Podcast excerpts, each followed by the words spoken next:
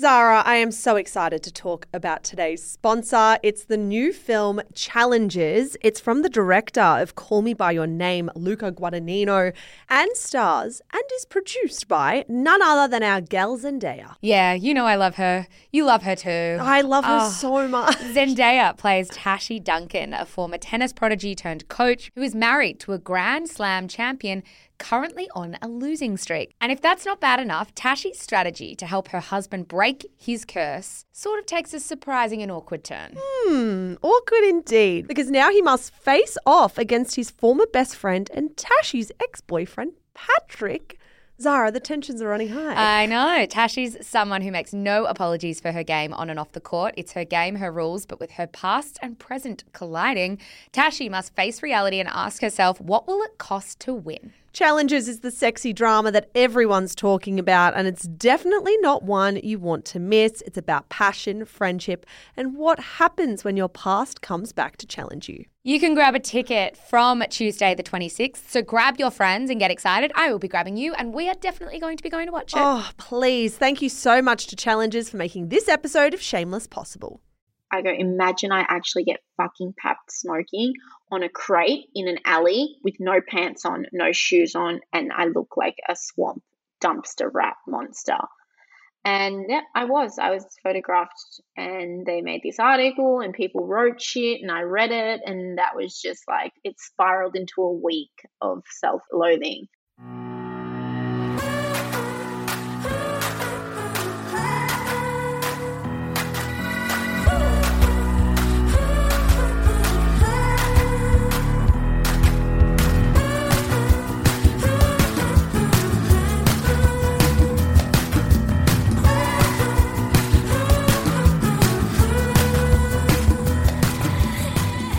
Hello and welcome to this In Conversation episode of Shameless with the vibrant Martha Kalifatidis. How does one introduce Martha Kalifatidis? Well, lucky for me, many of you are likely familiar with the makeup artist and reality star after she appeared in one of the country's most watched seasons of Married at First Sight. Yes, she may well be known for a certain wine throwing incident, but she also left the show with a huge and fiercely loyal group of fans who fell in love with how confident, unapologetic, and yes, if I may use a buzzword to round this list out, authentic she really is.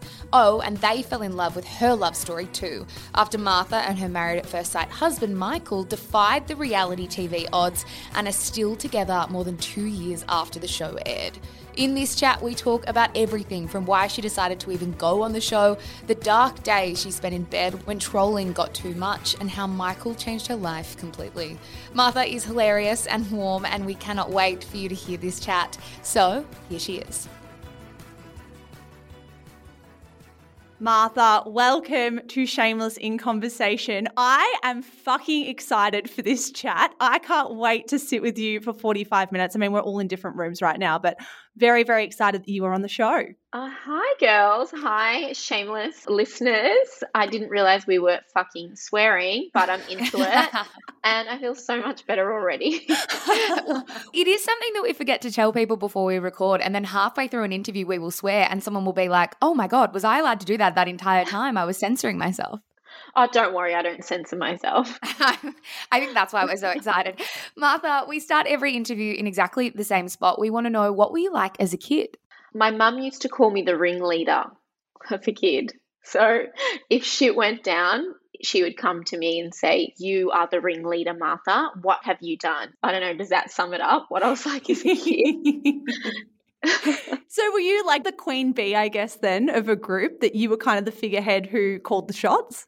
It really depends. When I was with my family, like my cousins and stuff, I was, but at school it was very different for me because when I started school, I couldn't speak English and I was this outcast. I grew up in Albury Wodonga, so I was literally the only Greek girl in maybe the entire town. And I just had no friends at school. I was a complete loner. Like, I had no friends and my mum would always have to do these activities during lunchtime to try and help me to make friends and socialize because I was an outcast and at school I was just invisible, I guess. I don't know, I wasn't the same at school, but at home it was completely different. I kind of had like two different lives as a kid. at school, I was really quiet and didn't really speak, had no friends. And then at home with the family and stuff, I was this crazy instigator, ringleader. Funny because I'm the same now as an adult. Martha, did it bother you as a kid being that kind of outcast, or did you have so much love and security at home that you just kind of looked forward to getting home every day? It didn't really bother me because I always had my mum in the back of my head, or she'd always be in my ear saying, Who cares, man? Who are they? They're losers, those kids. Don't worry about them. So I always have grown up thinking, Oh, who really cares? Like, they're losers. I don't really care what they think. Mind you, they weren't. They were the cool kids of like when you're at school, there's obviously the cool group and then there are the not so cool group. And I was the not so cool group. But she used to say, Oh, who cares, man? After school, you're never going to see him again. When you say that to a kid, it's like, But school is forever. By the time I leave school, I'm going to be married with kids, aren't I? Like, um, so I always had that mentality that doesn't really matter and there's more important things. Mm. When did the loneliness subside? I mean, I don't know if that's an accurate statement, but based on what you've just said, it does sound like. Oh, no, it was my entire school life until I turned about 16. Because after I lived in Albury Wodonga, we moved to Rhode Island in the US, and I went to school there where I was the new girl again. And it was really hard going to school and trying to make friends, especially when you're at that age. You know, you're going through puberty, everything's changing, and you also have to learn how to dress your new body and go to school and make friends and be cool and say the right thing and wear the right thing. So, school was really hard for me. I guess I really just had a thick skin by then already. And as soon as I would go home, I just feel like a different person. And at school, I always looked forward to going home because school was so hard. I felt like I always was posing and trying to be someone else. Talk to us about your mum. I mean, I love that story that you just told about you getting home and her being like, fuck these kids, or maybe not in that wording, but essentially that sentiment.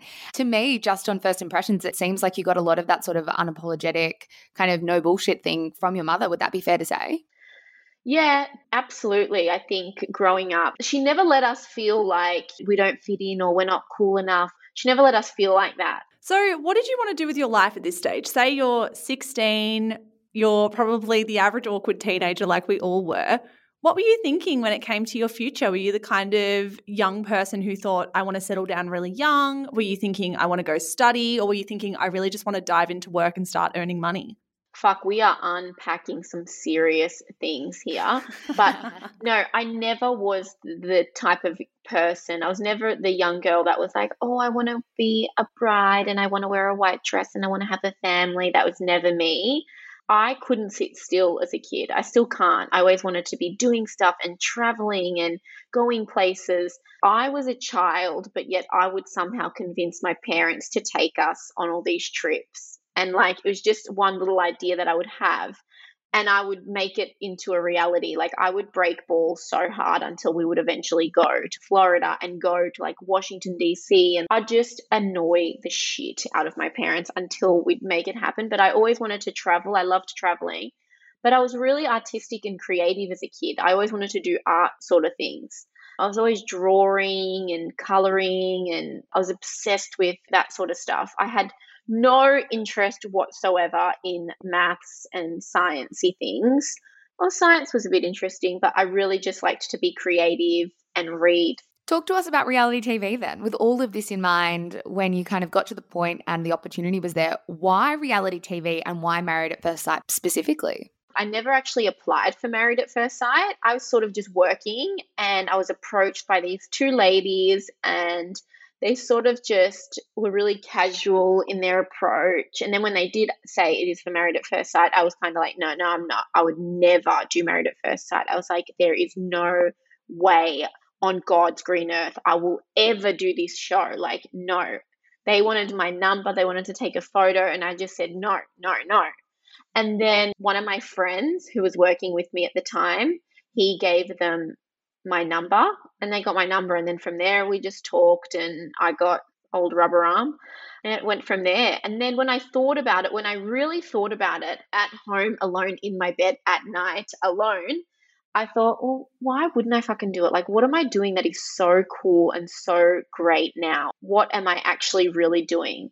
I'm not really doing anything. Like, my life, I can put it on hold. And if I come back to it in four months, it will probably be the same. And I just thought it would be a fun opportunity. Like, my world was tiny. And I just thought this would be a really cool way of making it a little bit bigger. Can you tell us? I mean, it's such a sugary question, but the day of your married at first sight wedding, what goes through your mind in that moment? And I also want to ask, like, do you get to pick out any of the details, like the dress you wore? Do you get to actually pick that, or is it a lot of influence from the production team? You do pick the dress, but the production team have to approve it. So if I wanted to say wear just like a white slip dress, they'd be like, no. I was such a nightmare because they wouldn't approve anything I wanted to wear. It was such a nightmare. But the dress, you are allowed to pick it, but you only get a budget of $2,000. So imagine what you can find with that. But no, we picked it, and you have no say in anything. You're allowed to suggest some options. And I said, I want an outdoor wedding, just like really clean and like maybe green and only white flowers. I want it all outdoor and just like really in nature. And then on the day it was at the Princess Theatre in Melbourne and it literally looked like I couldn't know. You have no idea. I was like, what is this? I was having a tantrum to my mum. I'm like, I'm going to look like a fucking Wogosaurus.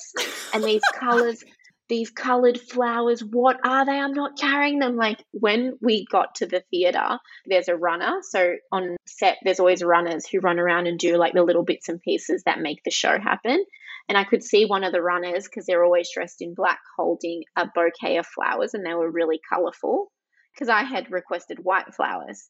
And I said to my parents, because it was mum, dad, me, and my producer in the limo, and I'm like, they're my fucking flowers. My mum goes, no, no, relax, they're not. I go, they are for fucking me, I bet you. And then they opened the limousine door and gave me the flowers. And I had a tantrum. I was ripping the flowers out Oh of the gosh. bouquet and throwing them out the window. And there was wire in the bouquet. Like my hands were bleeding because I was ripping them out. I'm like, I don't want these fucking colorful flowers. This is going to look so bad. I'm not doing this.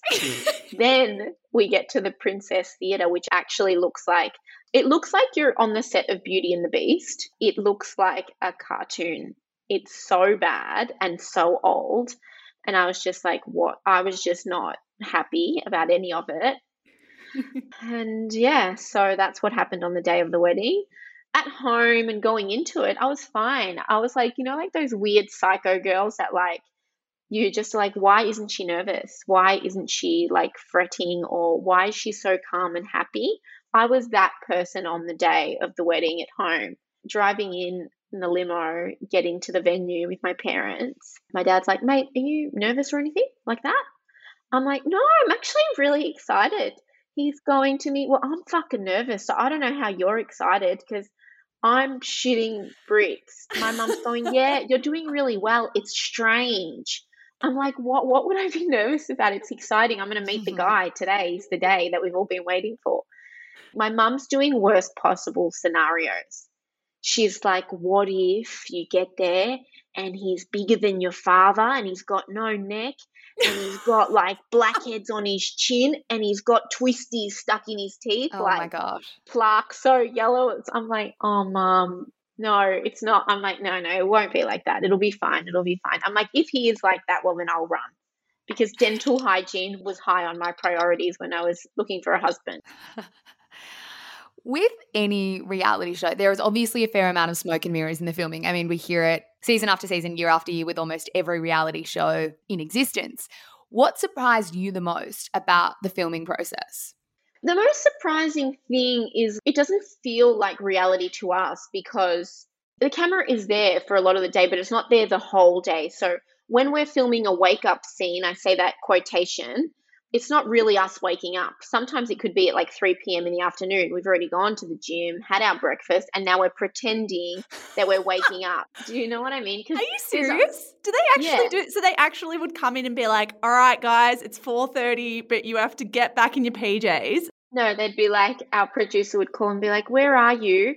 We'd be like, Oh, we've just ducked out to have, you know, to get some groceries or something. Come back because we need to film a wake up scene for you two. And so we'd have to come back from whatever we were doing and film like a pretend where, or sometimes it's a going to bed scene or something. But the dinner parties and all that, that is in real life, real time, and all that sort of thing. I think that was the most shocking part to me because when we would wake up in reality and filming our breakfast, like that's when the real shit goes down.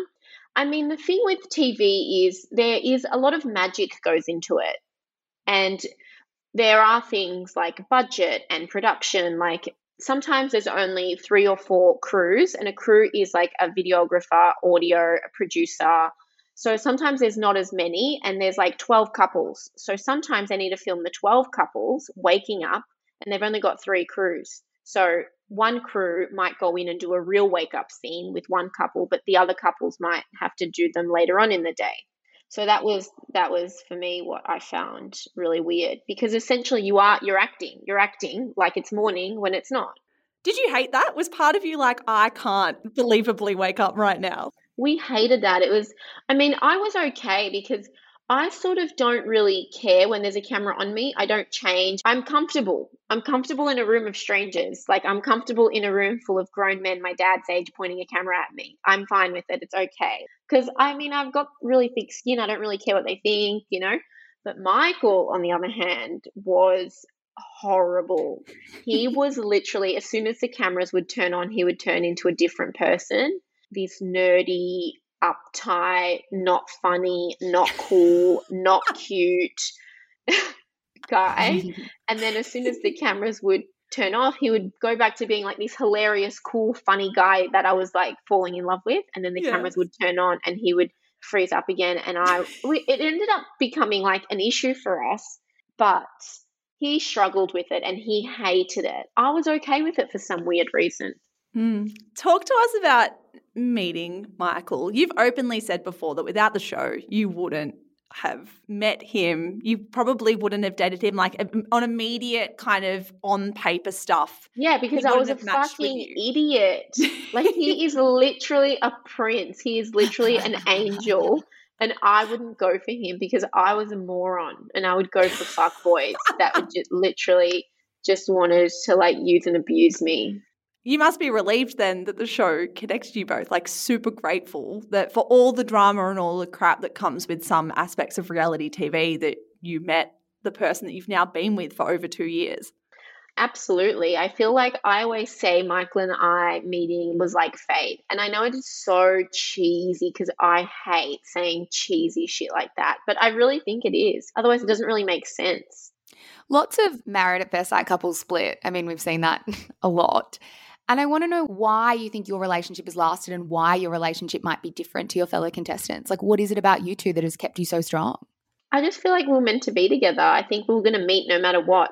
Michael actually in Melbourne lives five minutes away from my parents' house. I just feel like no matter what happened in this lifetime, we were going to meet and be together. But I think also when we did meet on the show, like when I saw him for the first time, I was like, oh my God, it's a child. It's a schoolboy. I was not attracted. Not that I wasn't attracted to him because he wasn't ugly, but he wasn't like the type of guy that I would be like, oh my God, put my heart into a meat grinder. Like, you know, he was not that person for me. But the first night we went home together after the wedding, it just felt so comfortable and like weirdly okay. If that was like a Tinder date or a guy that you met and you've gone home with, there's that awkwardness, you know, where it's just like, oh my God, I'm going to shower now. And then I'm going to have no makeup in front of him. And then I'm going to, what am I going to wear? Like, you know, there's all those sort of steps that you go through. But with him, it was so different. It was just, it felt so comfortable. And like, we just felt like we had already known each other. We felt like friends. So there was always that there that we kind of felt really comfortable around each other. But then also, I feel like going into it, I said, I'm going to go into this and I'm going to be super open minded. Otherwise, I'm wasting my time and I'm wasting everyone else's time. And so I think I just sort of like thought, hey, he's a nice guy. We get along so far. This could work. And we peeled back the layers because on the outside, he's really shy and quiet. I'm really out there. And so we spent the first few weeks getting to know each other and just becoming friends. Coming up after the break, the dark side of reality TV. But first, a word from today's sponsor.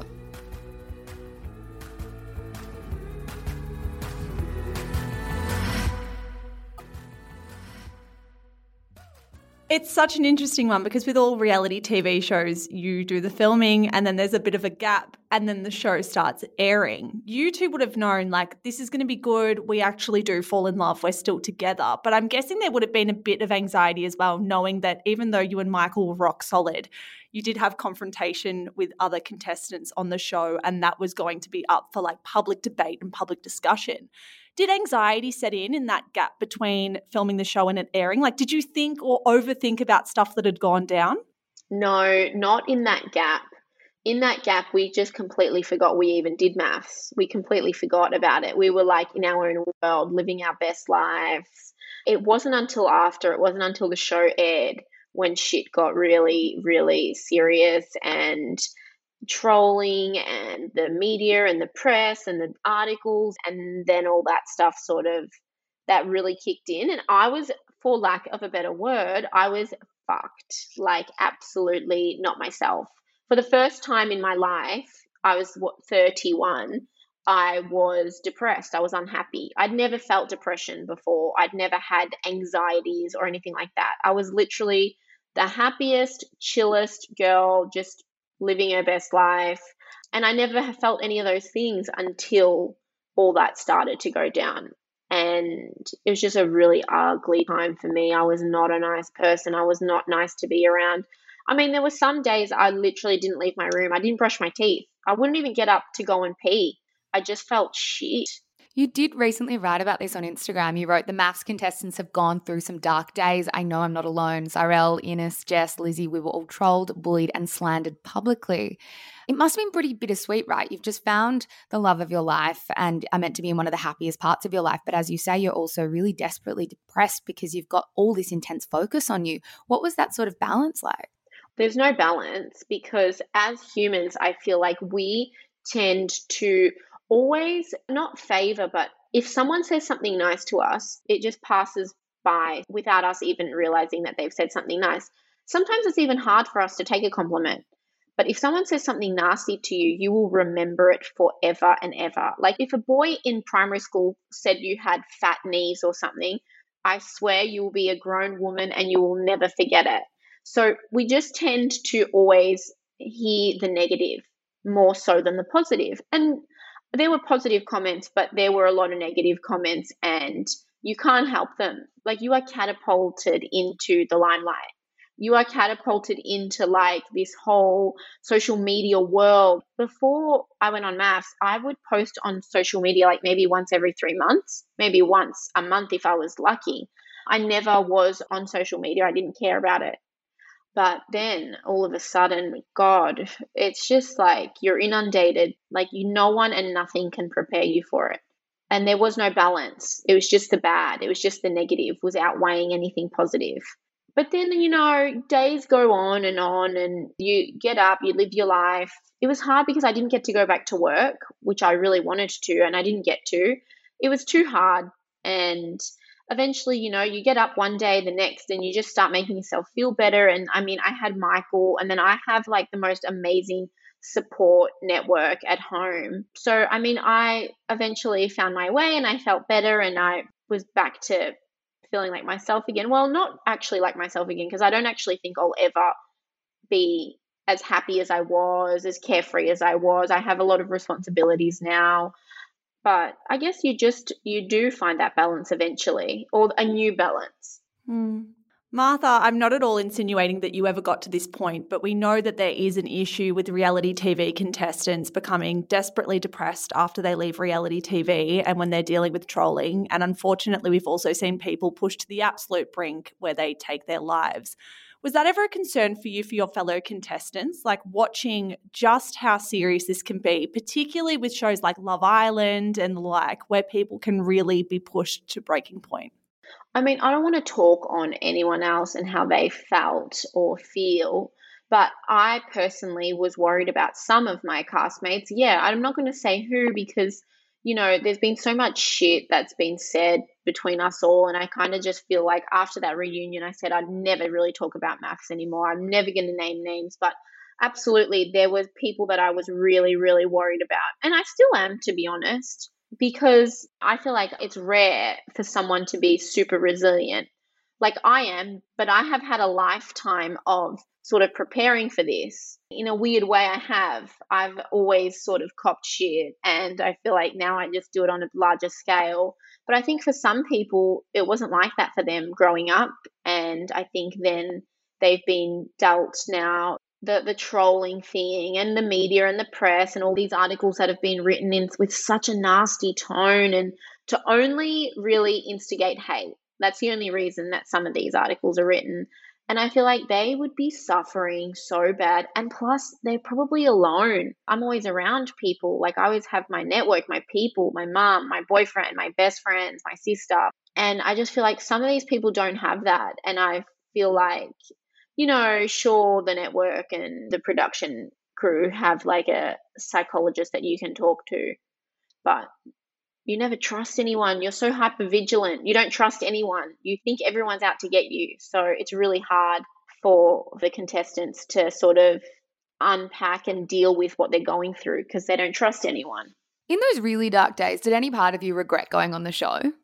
Oh, every day I regretted. I was like, why did I do this? What did I do? Like, I was so happy. I had such a good life. What was I thinking? It's my own fault. Yeah, all the time. I mean, now I don't feel that way at all. But hindsight is a beautiful thing.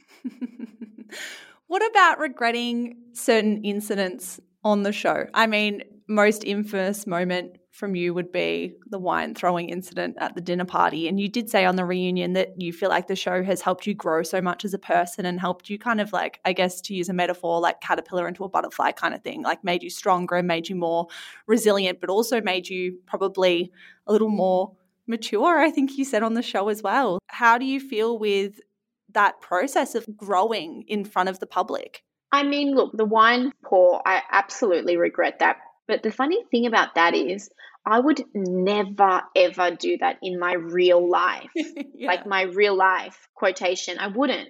But when you are filming a TV show, and I literally said this the other day, I, I had this realization the other day when I was watching the reunion, and I'm like, I felt like going into the reunion, I was a different person because earlier that day, Michael and I were just chilling in our apartment. We went to the beach, we did our normal thing, we had our normal day. And then we went and filmed the reunion coming out of our normal lives. When you are filming in the experiment, you do have this on screen persona that once you've started it, you can't stop it. Even if you don't fucking like it, it's too late. You're in too deep now. As soon as the cameras are on, you're acting like this person.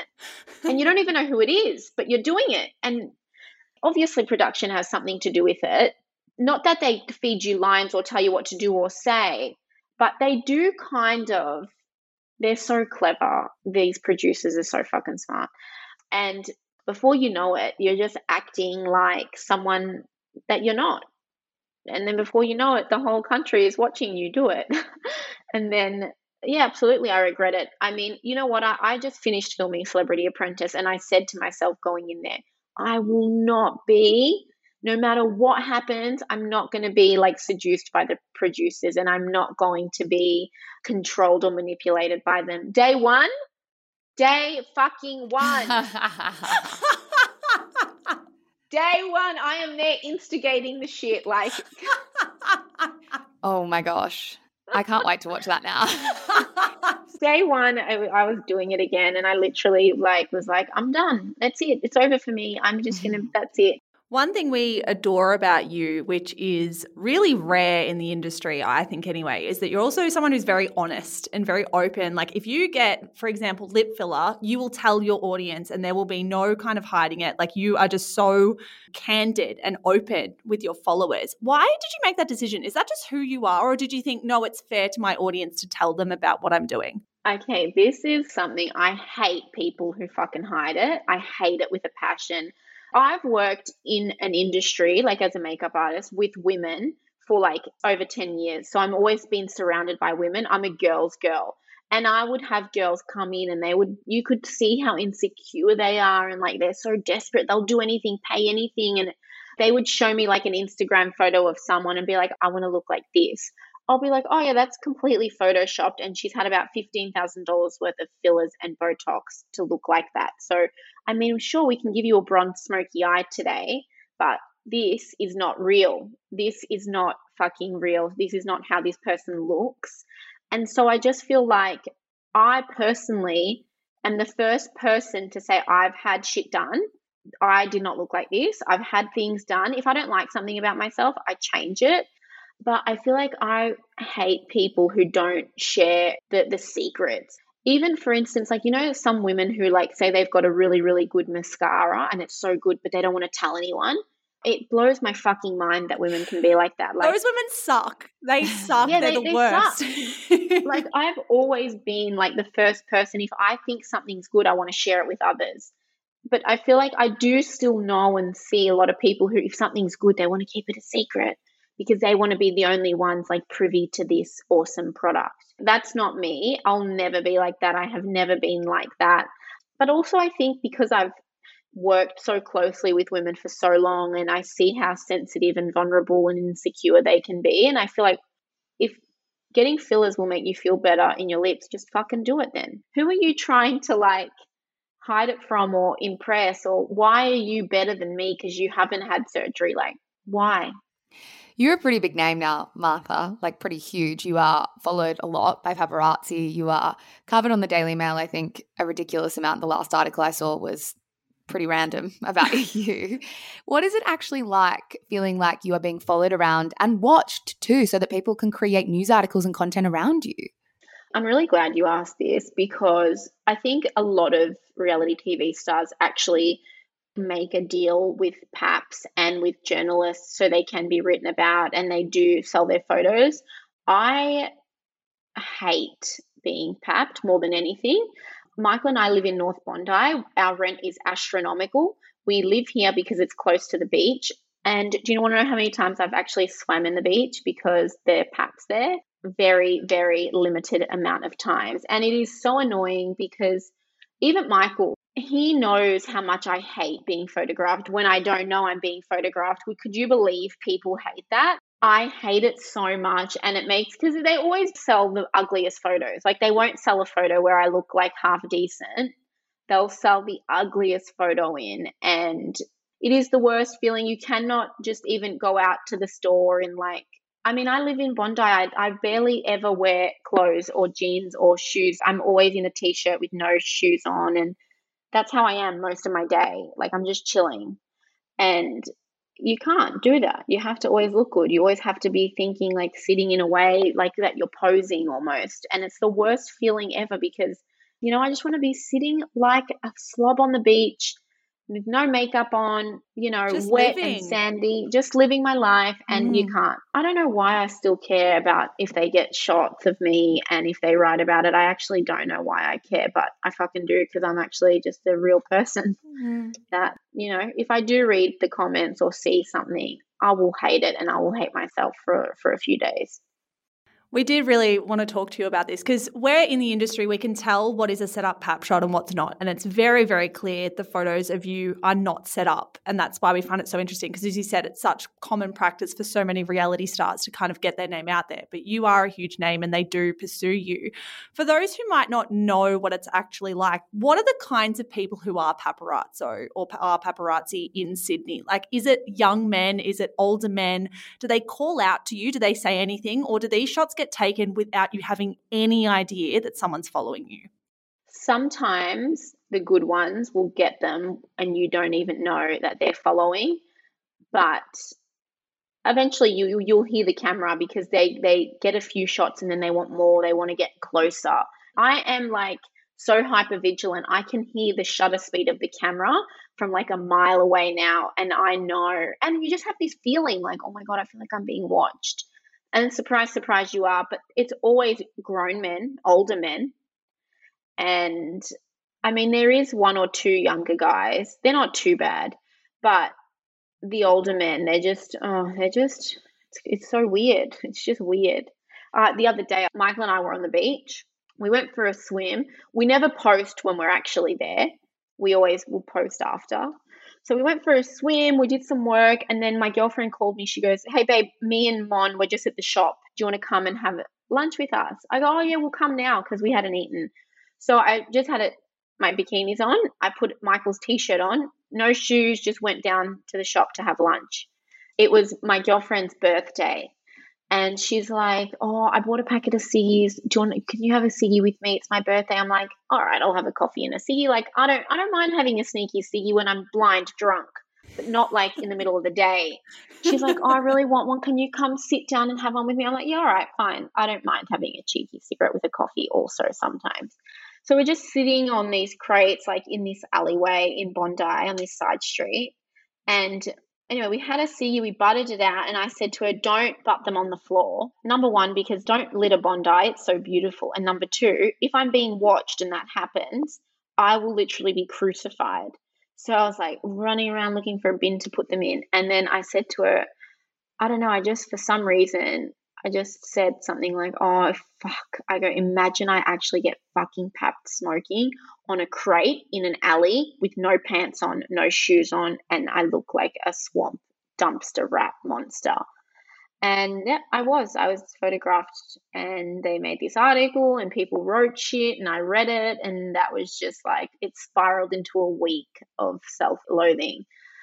Nobody wants that nobody who that happens to wants it unless they're actually organizing it and then they want it. Well, then I don't know who those people are.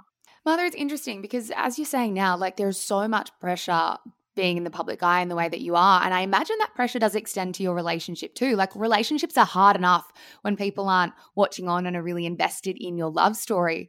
What is it like to have people invested in the love that you and Michael share? I mean, we do share a lot of our relationship, so we're happy to put it out there.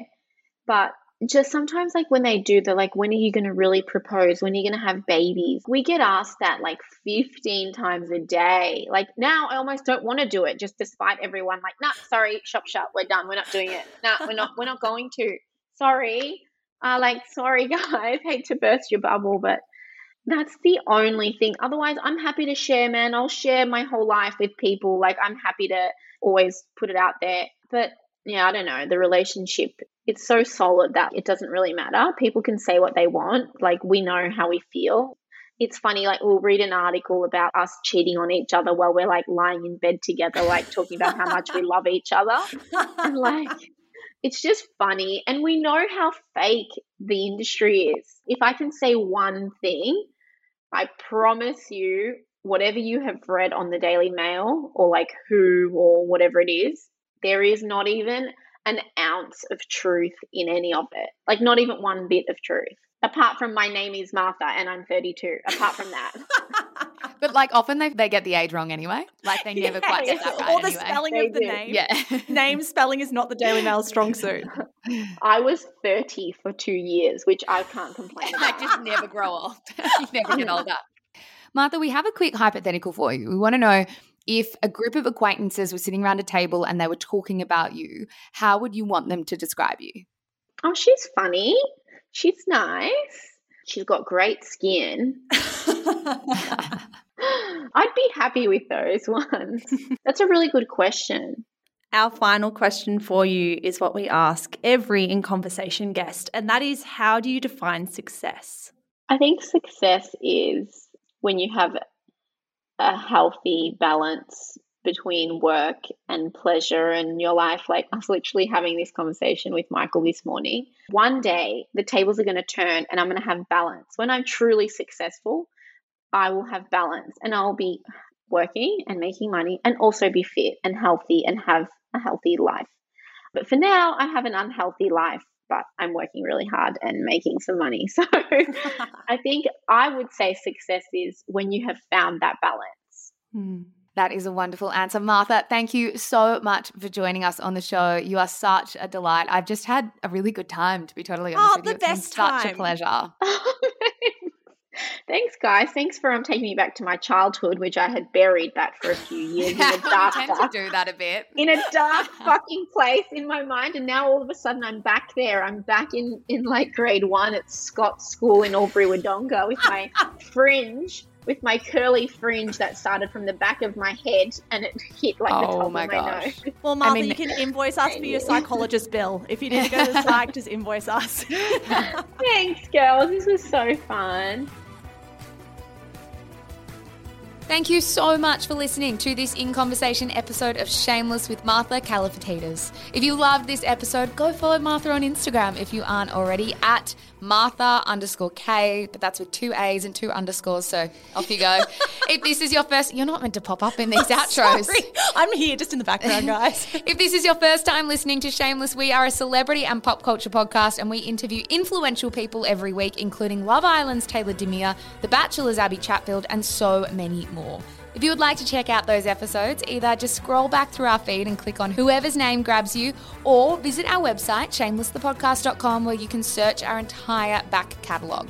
To support our show, please click the subscribe button on Apple Podcasts and leave us a review, or click follow on Spotify. That is all from us, guys. We hope this was a fun way to kick off your week, no matter where you are in the world. We will chat to you on Thursday. Bye. Bye. Still not allowed to do that.